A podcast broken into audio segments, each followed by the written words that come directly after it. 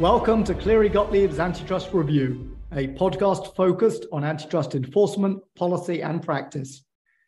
In an increasingly complex and noisy world, we strive to provide insight, clarity, wisdom, and light. My name is Nick Levy, and I'll be your host today.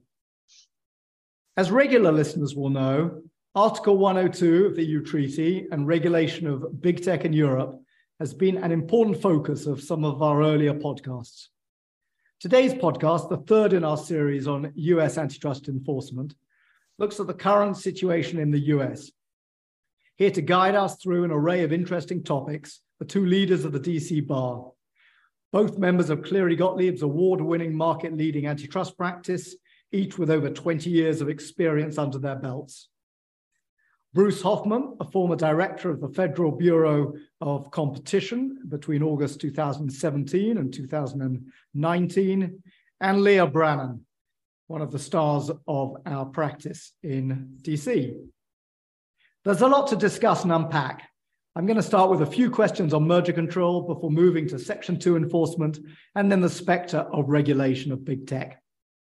Bruce, you've been at the center of the antitrust world for thirty years. I'd be interested in your historical perspective on the progressive thinking of the U S agency heads, who've called into question the consensus that has dominated for most of your career. In April of this year, D O J Assistant Attorney General Jonathan Kanter said, "I'm here to declare that the era of lax enforcement is over, and the new era of vigorous and effective enforcement has begun." And in May, F T C Chair Lena Khan called for a sweeping reassessment of competition law, with one immediate area for change being merger control. So what's going on, and did you see it coming? Well, Nick, first of all, thanks for the question, and thanks for giving us this uh, opportunity to comment on these important issues. Uh, first, in terms of what's going on, starting a few years back, this strong and outspoken progressive critique of antitrust enforcement began to take a significant amount of airtime in the United States. Uh, and it rested on a number of, frankly, inaccurate premises, but premises that received an awful lot of media coverage and became accepted as truth. Those premises were things like the U S economy has become more concentrated in some way that's related to antitrust enforcement. This has been thoroughly debunked by research, but nevertheless is said over and over again. And as, as I indicated, has kind of become accepted as true. Uh, and another, another proposition was that U S antitrust enforcement had been very lax for quite a number of years. Again, also easy to empirically disprove. Um, there's clear statistics on this, but yet it's another thing that, as we've seen in many things in our recent world, if you say something that isn't true over and over again, people start to think it's true. Um, now, I do think underlying these untrue claims were some legitimate concerns about the scope and direction of antitrust enforcement and some belief that at the at least evolutionary changes would be worthwhile. But in any event, this view developed a strong backing and then uh, eventually became a part of the Biden administration when, I think somewhat surprisingly, uh, President Biden, instead of appointing Democratic centrists to the antitrust agencies, including people like his former chief of staff, Terrell McSweeney, uh, appointed a group of folks that kind of came out of the progressive side of the party, uh, who raised, as I said, some good points, but also some points that I think are just completely inaccurate. Uh, so what we see now is an attempt Uh, to implement some of the progressive critiques of antitrust enforcement at the F T C and at the D O J. Um, and we'll see where that develops. So far, the track record of the agencies in attempting to implement the, these changes has not been very good. The success rate's low and overall enforcement is down in the U S relative to the last administration. Uh, but there's a lot of activity going on behind the scenes, and I think we'll see a very active arena in the next couple of years. Thanks, Bruce. Leah, I'd like to turn uh, to a couple of cases that are going on at the moment, which have been getting a lot of attention uh, in Europe. Uh, the F T C, as you know, has been attempting some fairly novel theories of late. Uh, in twenty twenty, they sued Facebook to unwind its acquisition of Instagram and WhatsApp, alleging they were purchases of would-be competitors in violation of Section two. This was particularly interesting, it seemed to me at least, given these were consummated mergers that were previously cleared by the F T C only a few years previously. What do you make of this challenge, and what are the learnings you take away from them? Well, thanks, Nick, and, and thank you for inviting me to join the podcast. Um, First, I'd say the F T C's challenge to Facebook's prior acquisitions shows that the current F T C is willing to reevaluate prior transactions, um, even ones that it reviewed at the time and chose not to challenge. Um, second, I think the case shows that the F T C is willing to keep litigating despite early losses. Um, the court in that case found that the F T C's original complaint was legally insufficient, including because it failed to adequately allege that Facebook has monopoly power in the relevant market. Um, the F T C persisted in the case. It went on to amend its complaint in August of twenty twenty-one. And this year, uh, on a renewed motion to dismiss, the court decided to allow the F T C's monopolization claim to proceed.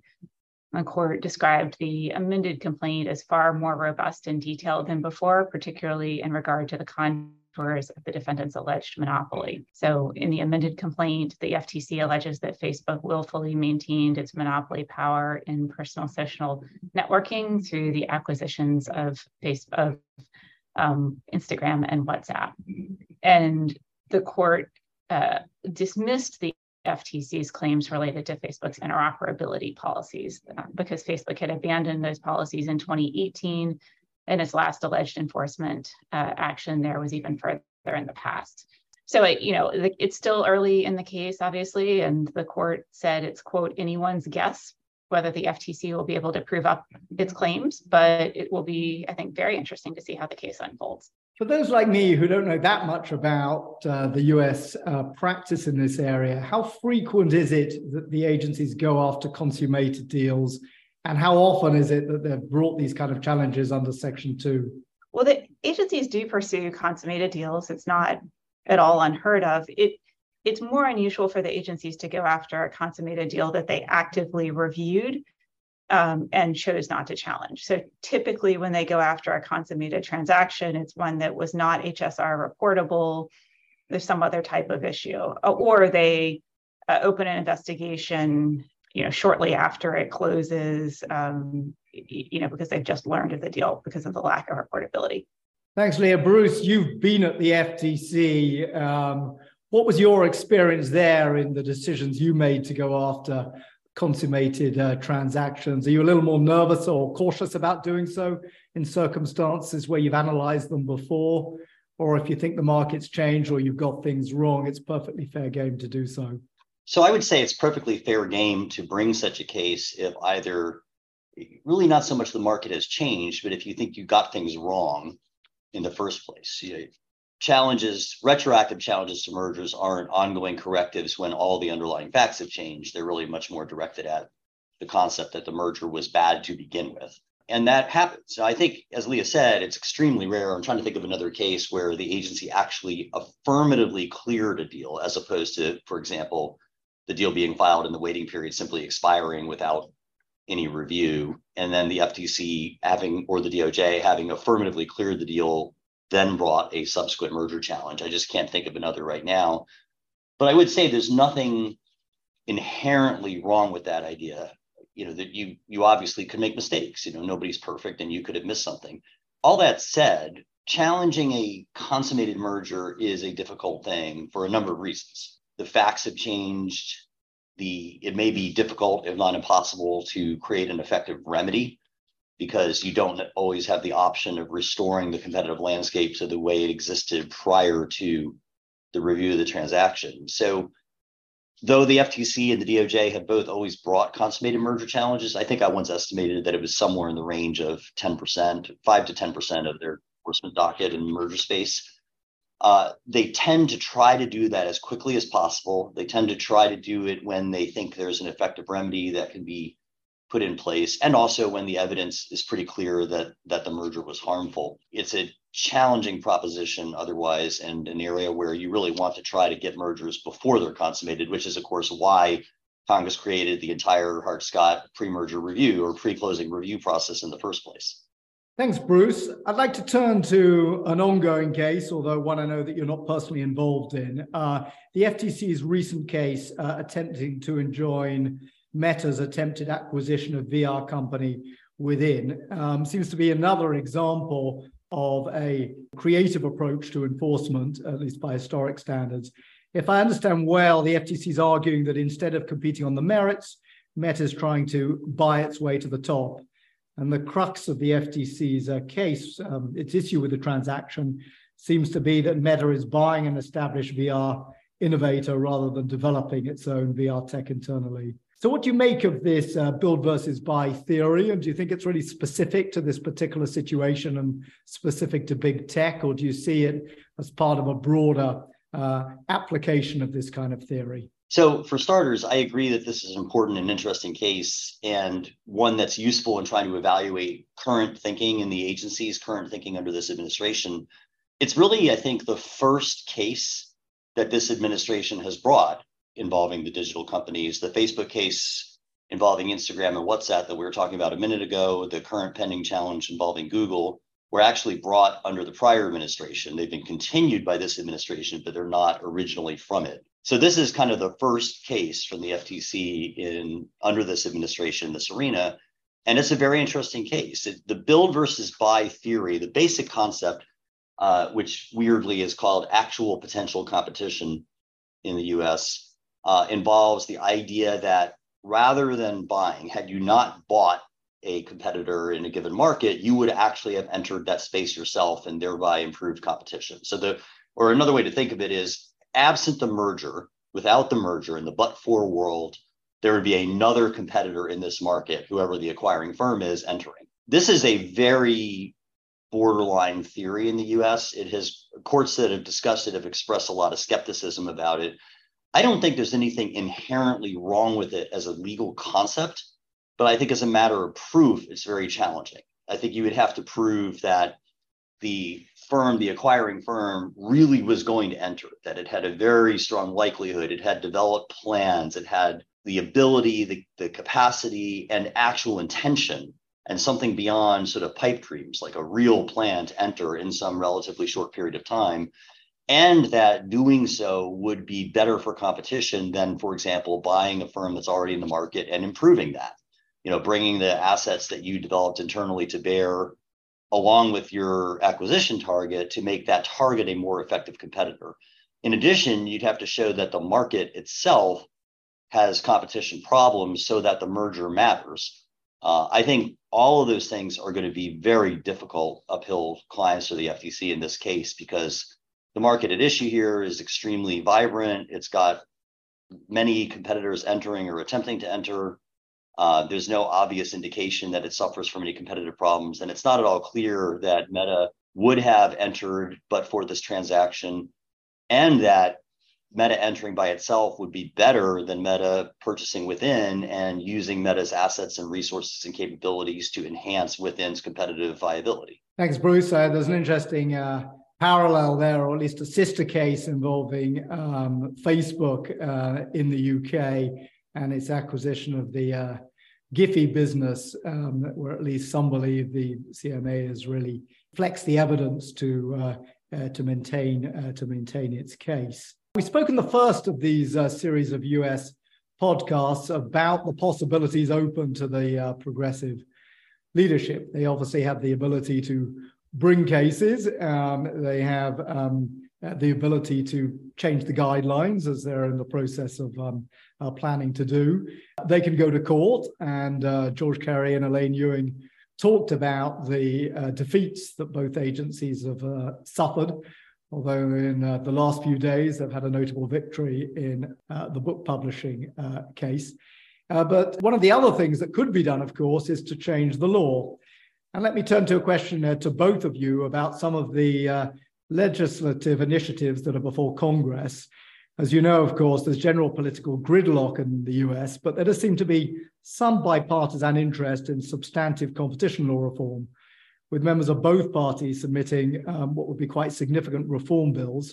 Uh, Republican Senator Hawley's Trust Busting in the twenty-first century Act, and Democratic Senators Uh, Klobuchar's uh, Competition and Antitrust Law Enforcement Reform Act. as I'm sure you know, Senator Hawley's act would require agency notification for any transaction involving a dominant digital firm. It would add a presumption of unfairness to any acquisition over a million dollars by these firms, and it would ban acquisitions by companies with a market cap over one hundred billion dollars. And Senator Klobuchar's act would lower the thresholds to block a merger from one that substantially lessens competition to one that merely creates an appreciable risk of doing so. And it would shift the burden to merging parties in certain kind of markets or situations to prove that their transaction would not violate the law. So my question to you both is, are these good ideas? So I think there are a number of proposed bills that have some positive elements to them. For example, bills on agency funding, bills on modifying or repairing some glitches in the F T C Act. I think there, there is some good legislation out there. I don't think either of these bills is a good piece of legislation. I think that's true for a number of reasons. For starters, they completely lack any valid empirical basis. They treat as bad transactions that we have no reason to think would be bad and I think would, in fact, would likely to be good. Uh, they make it much easier for the government to win merger challenges when, in fact, the government wins merger challenges at, for a U S reference, roughly the rate that Alabama wins football games in college football, around a seventy-five to eighty-five percent level. And I think if you think that winning eighty-five percent of your cases is not good enough, then you actually think there shouldn't be judicial review of mergers. And the government should just decide things by fiat, which I think is a terrible idea. These bills would do irrational things, like, for example, um, Senator Hawley's bill would simply prohibit or presume un, pro, I'm sorry, pro, prohibit acquisitions by large companies. So, you know, you could think of, for example, um, a company like, let's just say, Pepsi buying, I don't know, Accenture would be illegal under that act, even, even though there's not the slightest reason to think that that would actually be anti-competitive. Um, and there's no empirical basis for the notion that transactions at that size or by companies of that size are bad or are likely to be bad or are any more likely than any other transaction to be bad. Shifting the burden of proof to merging firms to prove their mergers would not violate the law would effectively be an almost impossible hill to climb, since it would require you to prove a negative. And it also runs afoul of fundamental tenets of U S law, uh, which essentially are that the government has to prove that you're doing something wrong. You don't have to ask the government for permission to do things. Um, this is a core principle of U S jurisprudence and something that we shouldn't cast aside here. And, and I think in some respects, overall, this legislation violates a core compact that underlies the whole concept of antitrust law, which is that we want firms to compete aggressively. We want the mergers and acquisitions market, the market for corporate control, to function. Uh, we're not going to punish firms simply for being large, because you could be large because you're a better firm, a better competitor than others.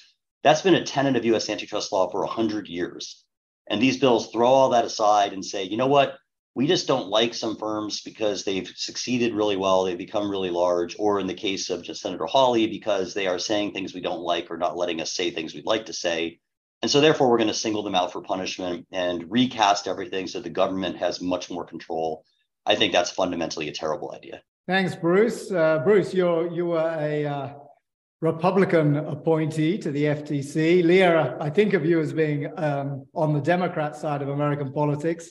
What's your view of these pieces of legislation? I, I agree with Bruce. I mean, they're a, a really bad idea um, in most respects. And I think the outright ban on acquisitions by companies with market capitalization of more than one hundred billion dollars is a really blunt tool. And if large companies want to make acquisitions that would improve their products or allow them to compete more effectively with one another, that can lead to tremendous benefits for consumers, which you would lose with an outright ban. Um, just to think about one example, you know, I use three different voice assistants today. I use um, Apple's Siri, Amazon's Alexa, and Google's voice assistant. I don't happen to use Microsoft's Cortana, but that's another option available to consumers. And acquisitions contributed to these voice recognition tools. So Apple bought Voices in twenty twenty and made a number of prior acquisitions in that space. Um, I don't see that as a bad thing. I'd like Siri to work better. Amazon acquired Ivona software and others. Um, Microsoft completed a twenty billion dollars acquisition of Nuance earlier this year. And if you block acquisitions just outright for large companies, you risk companies being more isolated in their lanes and limited in their ability to expand and compete against one another. And I, I just don't think that makes any sense. That's not to say that all acquisitions by large companies are good. Um, they should be evaluated, and they are evaluated today. Um, and as Bruce said, the agencies historically have had a really good track record at winning merger challenges. I don't think you need to change the law to stop an anti-competitive transaction. Thanks, Leah. Bruce, while we have you, and before we move on to section two, a question about the guidelines. There's a lot of talk going on about what the revised guidelines are going to look like and um, whether the courts are likely to enforce them, if as expected. Um, they're quite different from the existing ones. What's your expectation as to what they're going to look like and whether the courts are going to follow them? So we we know a couple things, or at least we think that, for example, the guidelines are going to combine the analysis of horizontal and vertical mergers as opposed to having separate guidelines uh, for horizontal and vertical mergers. And we know that there have been strong calls by current agency leadership to have these guidelines be more supportive of enforcement, more skeptical of benefits of mergers, and some other things like that. Beyond that, it's a little hard to say. I think a couple of thoughts overall. Number one, I think revising merger guidelines from time to time is a very sensible thing to do. We've had multiple iterations of the guidelines, and as time passes, we learn things, we improve our understanding of economics, we improve our understanding of the law, we have real life experience with the changing economy. So it makes sense to think about the guidelines periodically and see if they need to be updated or changed. That said, the current guidelines have been sex, have been successful in court because they're viewed as consensus, neutral, and accurate. In other words, they reflect the current best understanding of real facts and real economics. Turning the guidelines into a tool to try to tell what the courts of the law is is unlikely to be successful, I think, particularly if it's done on a partisan basis. Uh, in addition to that, I think the notion that the current guidelines are overly permissive is, as I said before, empirically falsifiable, since you can show that the government wins most of its merger challenges and brings a lot of cases. So it's a little bit difficult to say why you need to make the guidelines, quote unquote, more supportive of enforcement. And last, while I think it's not necessarily a bad idea to combine the analysis of vertical and horizontal mergers, and in some cases, it's a little difficult to frankly even tell the difference. You know, there may be too bright a line drawn between them. There are fundamental differences between vertical and horizontal transactions.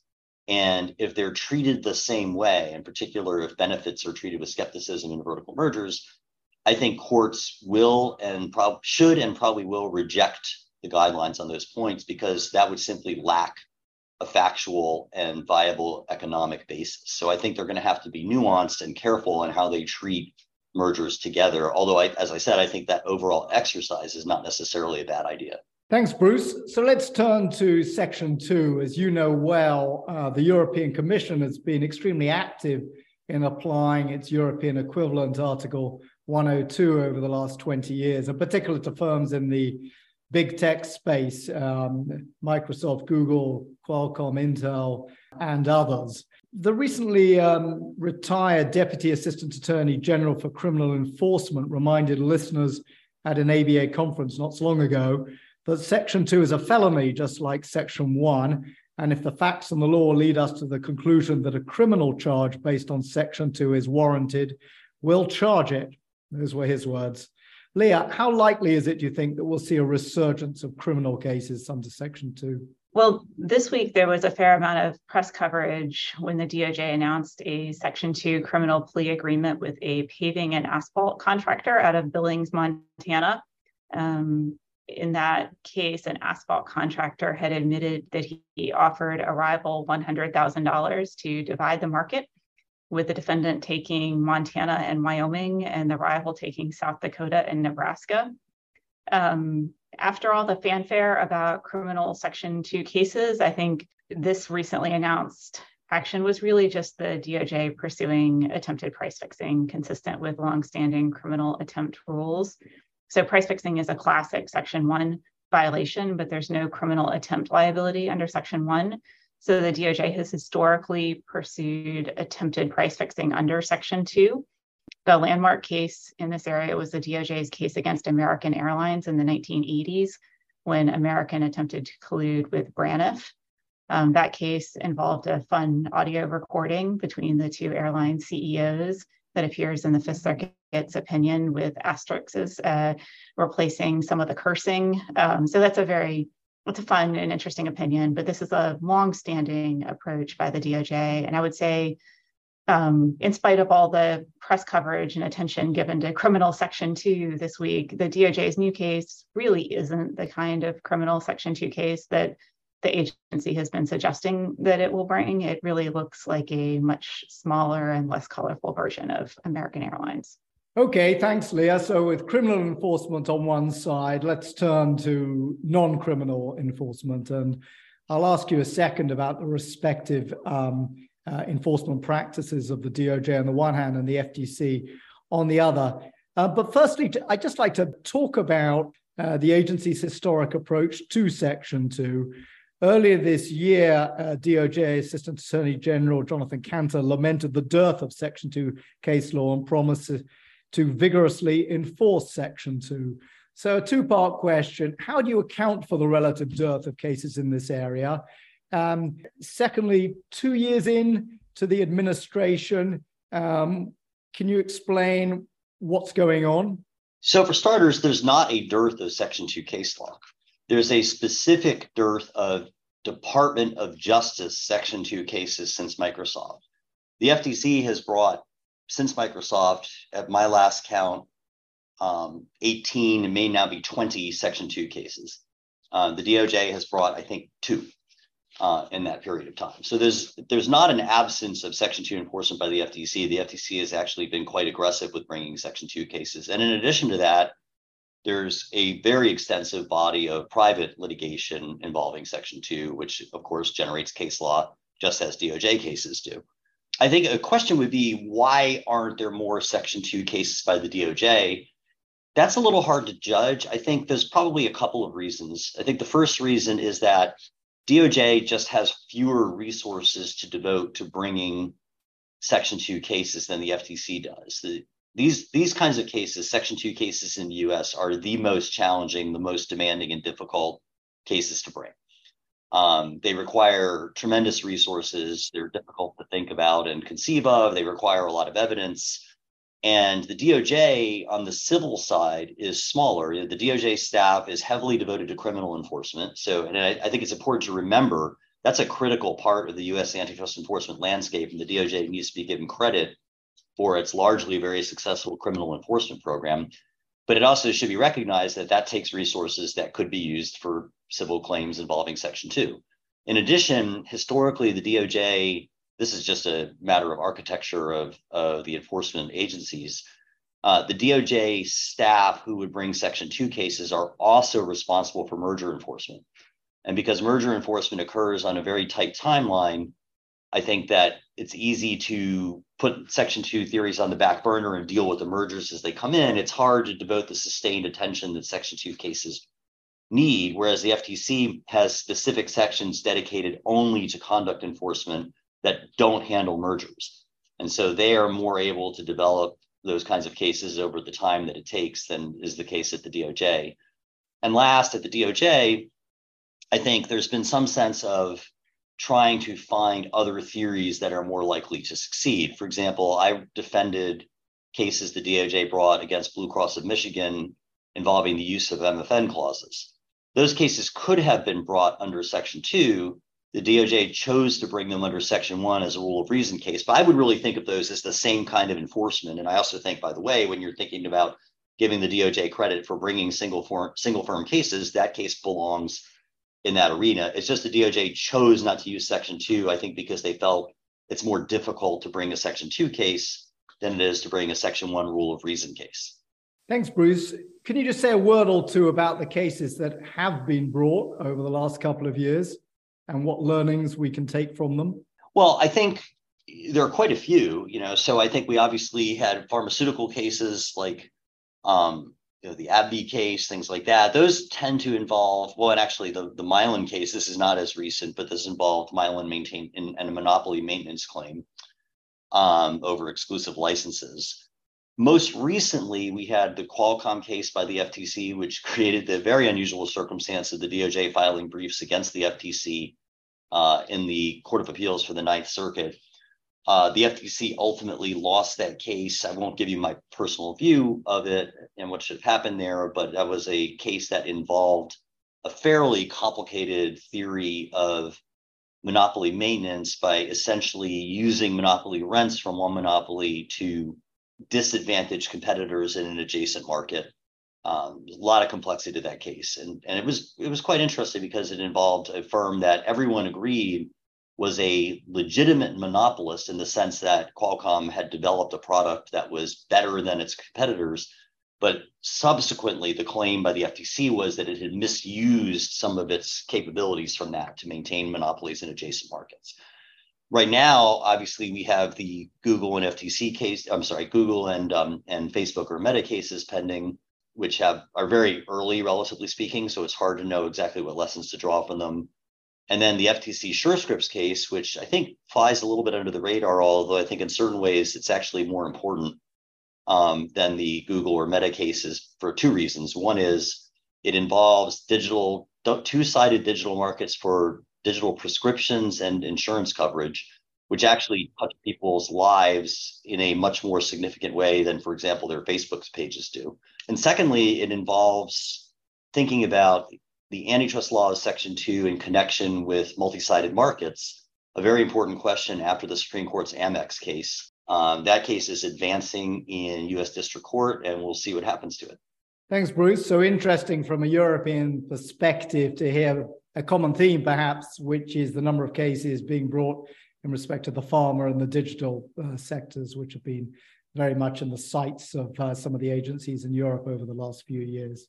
Switching gears to private parties, Leah, you've been litigating a large monopolization case on behalf of the defendant for a number of years now.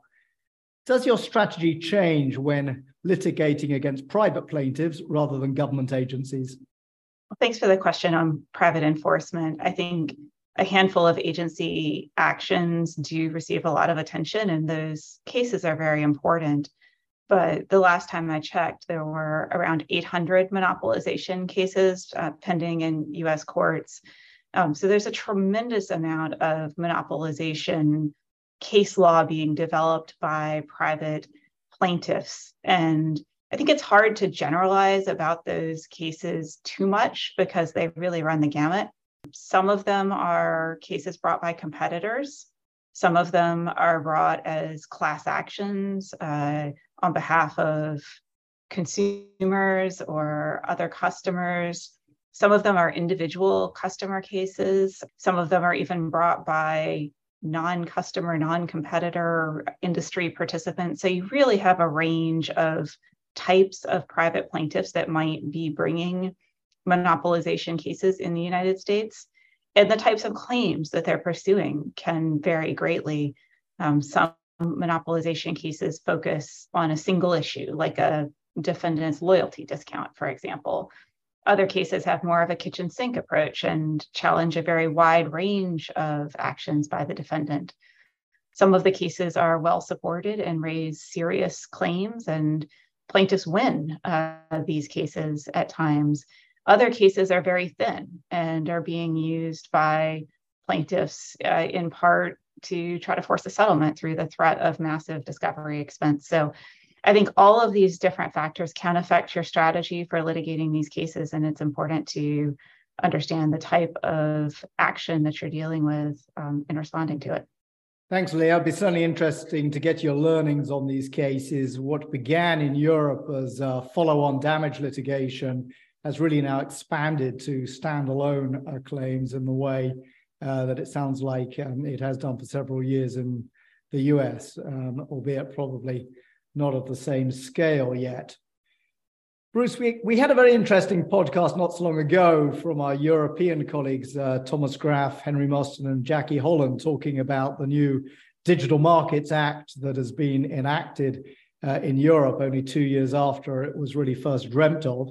Uh, big tech and antitrust have been hot topics of uh, public discourse, of course, now for many years, with some arguing that because of the scale and uh, network effects of the major platforms, uh, they should be regulated, or at least the individual cases that have been brought over the years should be uh, codified in some uh, list of practices that they shouldn't be permitted to engage in made public.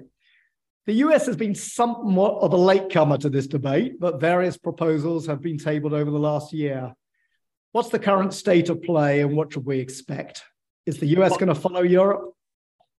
I certainly hope not. I mean, for starters, I would disagree with the characterization of the U S as a latecomer. I would say the U S had intentionally and correctly chosen, as it historically has, not to intervene in markets to hobble competitively successful firms simply because they were successful. And I, I think there's often a mistaken tendency in public discourse to confuse an active, heavy regulatory hand and aggressive enforcement with good enforcement. In other words, more is viewed as better, which is not necessarily true. And if you want very rough empirical support for that, I would say just compare the U S and European economies over the last decade and where they are digitally and where they are generally, and which one has the heavy regulatory hand. And I think you would find that the U S has done much better. You could argue about whether that's because of the regulatory landscape or not, but I think it's certainly a, a visible fact that could be influencing this outcome. That said, um, there is a current zeitgeist, which is heavily directed at regulating the big tech firms. Um, and this zeitgeist has bipartisan support, although for completely different reasons. Um, and I think that that bipartisan support tends to crumble when the de- when you get into the details because of regulation, I should say, because the fundamental motivations of the people who want to regulate big tech are really at odds. And so when you actually try to craft proposals that would get support, they tend to have real difficulty going anywhere. So I don't know if anything will really come at the regulatory or legislative level from the current crusade against big tech. I also think that it's a little bit running into a factual problem where, for example, we can see Facebook's or Meta's advertising revenues declining, Uh, TikToks and others rising. It's not at all clear that the quote unquote dominant platforms are actually going to be dominant forever.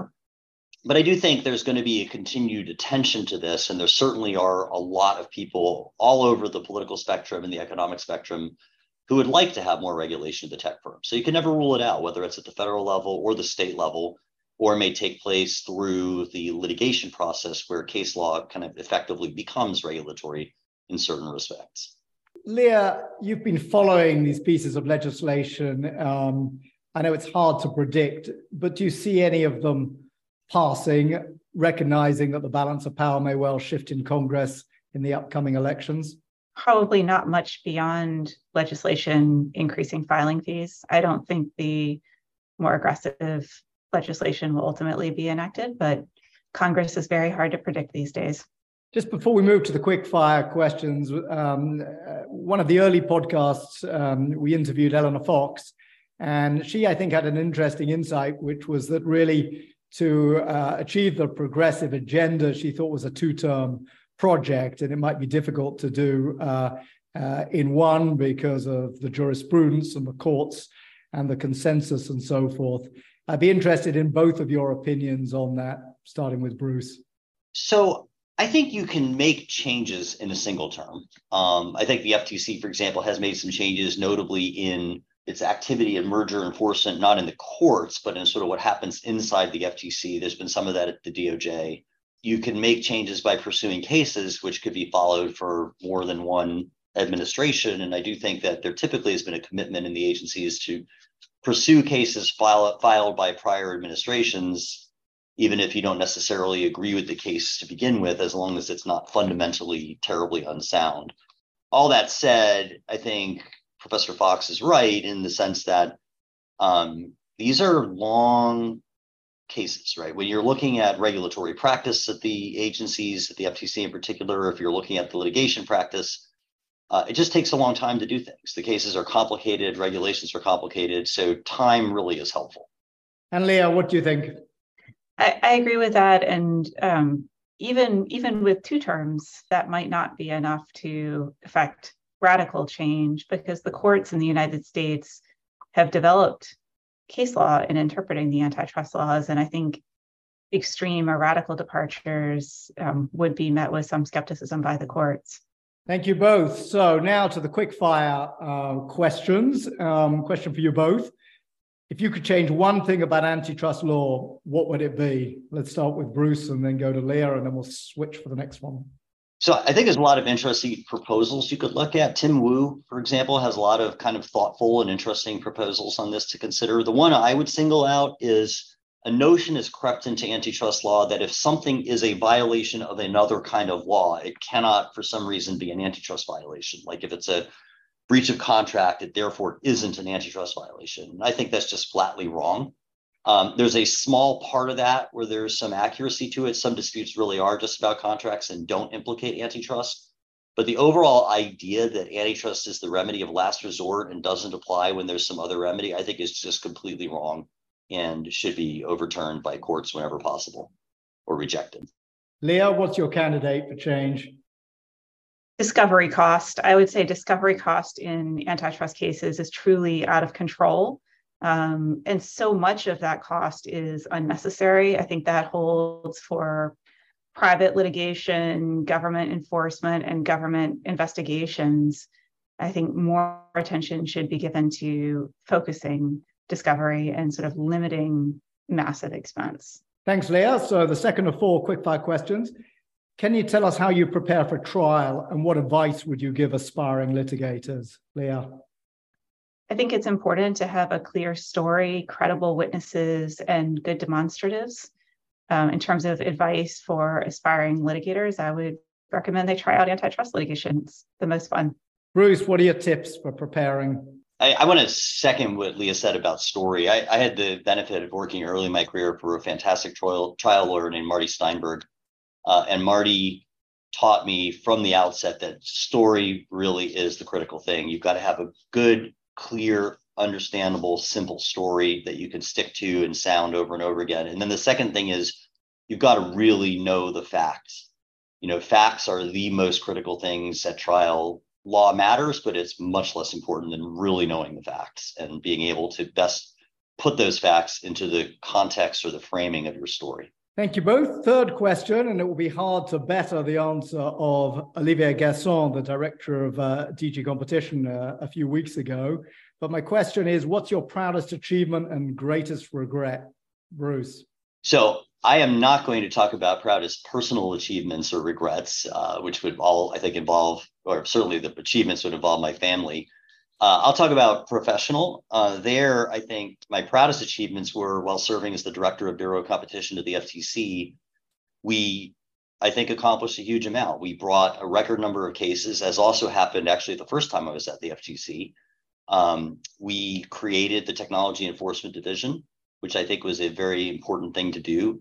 And we did all this while achieving historically high staff satisfaction. The morale of the staff was fantastic. We were routinely ranked in the top of the best places to work in the federal government. And the F T C has a fantastic staff that makes significant sacrifices to work at that agency. Having their support and approval and backing for the enforcement you're bringing is a critical thing. And I'm proud that we were able to achieve that.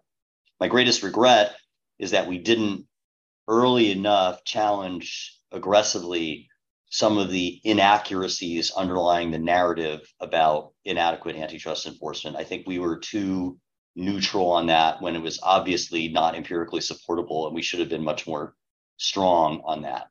Thanks, Bruce. Over to you, Leah. I'm really proud of the entire antitrust practice that we built here at Cleary. We really have a fantastic team of partners, counsel, associates, and a really great group of clients. So I think it's a collective achievement, but I'm, I'm really proud of the part that I played in that. And I guess my regret is the inverse of um, Bruce's achievement. I, I regret not having had time at either of the agencies in the U S. I've always been really impressed with the staff, and I love to play offense. So maybe someday. Maybe someday indeed. So the final question. If there's one thing you can tell us about yourself that isn't widely known, Leah? I love hiking and camping, and I'm working on visiting all of the national parks in the United States. Goodness. How many have you done and how many have you got to go, roughly? there's sixty-three that are designated as actual national parks, as opposed to, I think there's four hundred something sites administered by the National Park Service. Um, of the actual national parks, I've been to about half. So there are a lot left to go. Great.